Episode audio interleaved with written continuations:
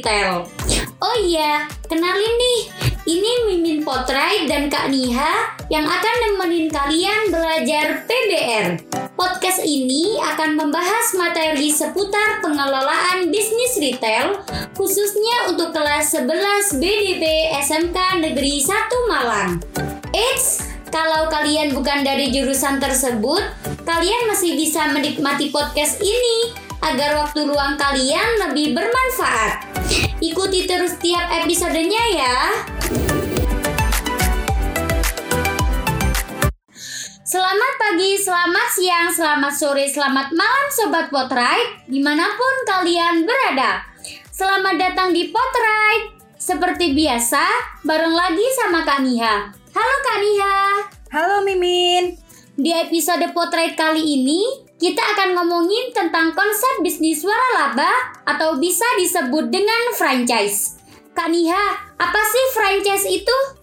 Pengertian dari franchise adalah suatu sistem bisnis yang mendistribusikan barangnya kepada konsumen akhir dengan menggunakan merek, sistem, dan prosedur yang dimiliki oleh orang lain secara legal. Jadi ada perjanjian gitu ya antara pihak dalam bisnis franchise? Ya betul. Nah, sistem ini juga dapat dijadikan alternatif dalam meminimalisir adanya plagiasi bisnis. Iya juga sih, banyak tuh orang yang jualan tapi jiplak milik pesaingnya. Untuk itu, orang yang ingin memulai bisnis tapi udah nggak punya ide lain, bisnis franchise ini bisa dicoba. Aku kasih contoh ya, misalnya si Sandra punya bisnis cilok dan sudah terbukti keberhasilan profitnya. Datanglah si Dewi yang ingin sukses seperti si Sandra. Kemudian, mereka berdua membuat perjanjian bisnis franchise dengan ketentuan-ketentuan tertentu.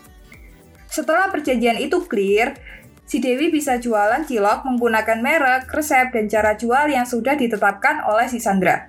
Terus pihak-pihak yang terikat dalam perjanjian franchise itu siapa aja, Kak? Dalam bisnis franchise ini terdiri dari dua pihak, yaitu pihak franchiser dan pihak franchisee. Pihak franchiser adalah pemilik waralaba yang sudah terbukti keberhasilan labanya dan memiliki hak paten. Sedangkan pihak franchisee adalah orang yang join ke bisnis franchiser dengan mengikuti aturan main yang telah ditetapkan. Sederhananya, kalau franchiser itu pemilik usaha dan franchisee adalah orang yang join bisnis tersebut. Oh iya, sebelum kita terjun ke bisnis franchise, kita kan perlu tahu dulu tipe dan jenis franchise apa yang akan kita pilih. Mungkin Kania bisa menjelaskan apa aja tipe franchise? Sobat Potret perlu tahu nih tipe-tipe franchise.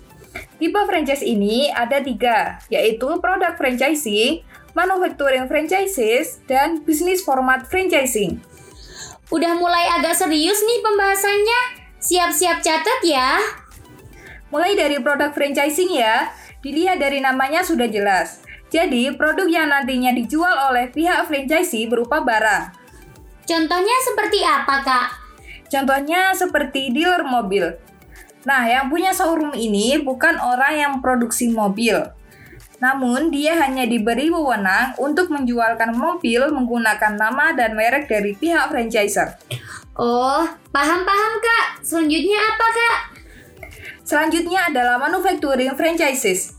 Kalau ini pemilik bisnis atau pihak franchiser memberitahu kepada pihak franchisee bagaimana proses produksinya.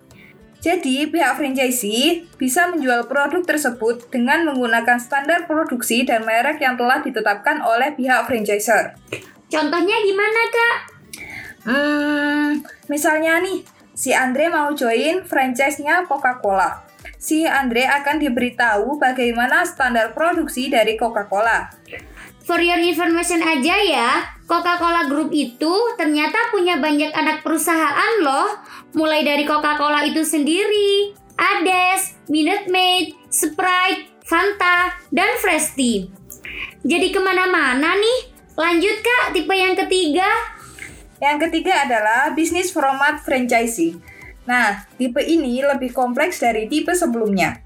Pada bisnis format franchising, pihak franchisee harus menjalankan bisnisnya dengan menggunakan format bisnis yang telah ditetapkan oleh franchiser.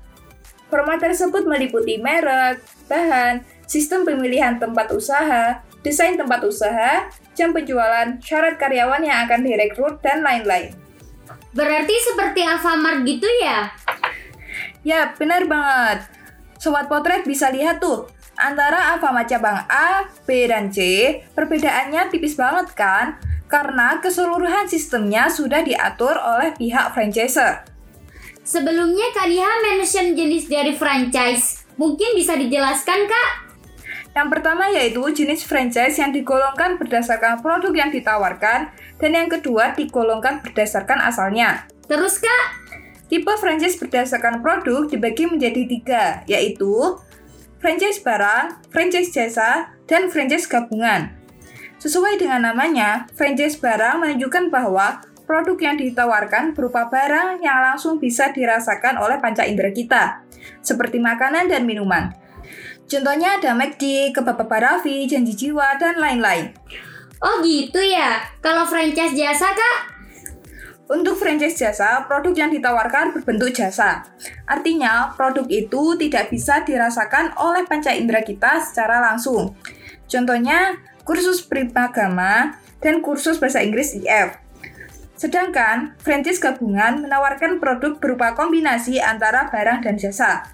Contohnya Marta Tilaar Salon Day Spa. Nah, di spa tersebut konsumen akan mendapatkan treatment atau perawatan spa dari karyawan menggunakan produk dari Marta Tilaar. Oke oke, paham kak. Selanjutnya apa nih?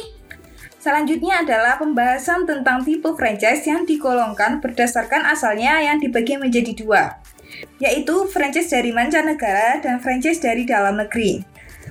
Berarti kalau franchise mancanegara itu berasal dari luar negeri. Kalau franchise dalam negeri berasal dari Indonesia sendiri ya, Kak? Bener, Min. Dan rata-rata franchise mancanegara ini harganya relatif lebih mahal. Namun, dia lebih dikenal oleh masyarakat. Contohnya, McD, KFC, Miniso gitu. Contoh dari franchise dalam negeri berarti seperti Markobar, Alfamart gitu ya kak? Yap, selamat Mimin dapat piring cantik. Kak Niha, Mimin pengen tahu nih prosedur pendirian franchise. Apalagi setelah dengerin penjelasan tadi, kasih tahu dong. Di sini ada 9 tahap prosedur pendirian franchise. Simak dengan baik ya. Langkah pertama yang perlu Sobat Potret persiapkan adalah menentukan konsep atau jenis franchise yang akan kalian tawarkan. Apakah pihak franchisee harus membeli paket usaha atau hanya sebatas menggunakan merek kalian? Yang kedua, setelah menentukan konsep dan model franchise, lakukan pengkajian terkait kelayakan usaha yang akan diwaralabakan. Kajian tersebut meliputi perhitungan pengembalian modal, perkiraan kekuatan produk yang ditawarkan, peluang bisnis di masa depan, serta kelemahan bisnis tersebut. Dengan mengkaji kelayakan usaha, berarti dapat menarik franchise baru ya kak? Iya, bener banget.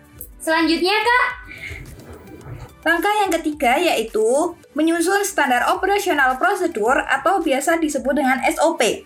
SOP sangatlah penting karena akan memudahkan para pihak franchisee untuk menjalankan usaha serta untuk menjaga kualitas produk yang akan kalian jual. SOP ini berkaitan tentang penyimpanan bahan baku, tata cara penyajian, penanganan konsumen, dan sebagainya. Langkah yang keempat yaitu daftarkan merek usaha kalian ke Direktorat Jenderal Kekayaan Intelektual, sehingga merek kalian mendapatkan perlindungan hukum dari duplikasi yang mungkin saja terjadi. Nah, pendaftaran brand ini dapat melindungi bisnis kalian dari plagiasi. Lanjut prosedur yang kelima, menyusun perjanjian usaha kemitraan franchise. Perjanjian usaha kemitraan franchise seperti perjanjian kerjasama pada umumnya, yang mengatur kesepakatan bersama dari masing-masing pihak. Perjanjian tersebut akan memunculkan hak dan kewajiban yang harus dipenuhi satu sama lain. Langkah yang keenam yaitu membuat tim yang berkelanjutan.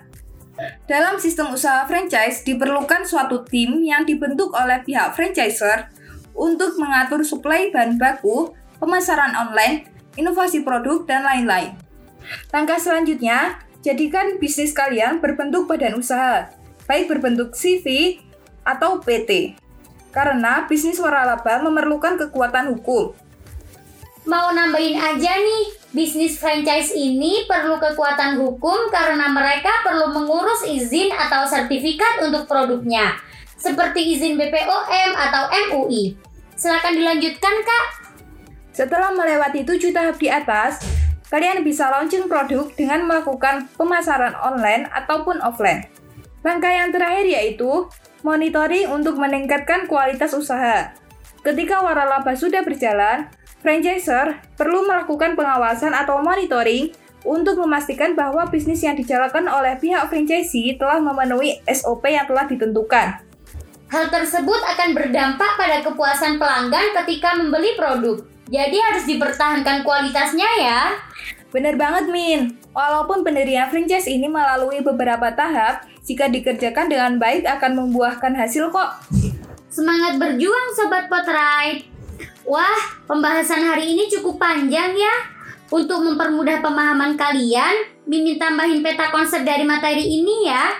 Di situ loh, iya gambar kecil dari episode ini. Sobat Potra juga bisa searching sendiri di internet agar semakin paham dan jangan lupa ngecek LMS sekolah untuk mendapatkan surprise. Sekian dulu dari kami, sampai ketemu di episode selanjutnya.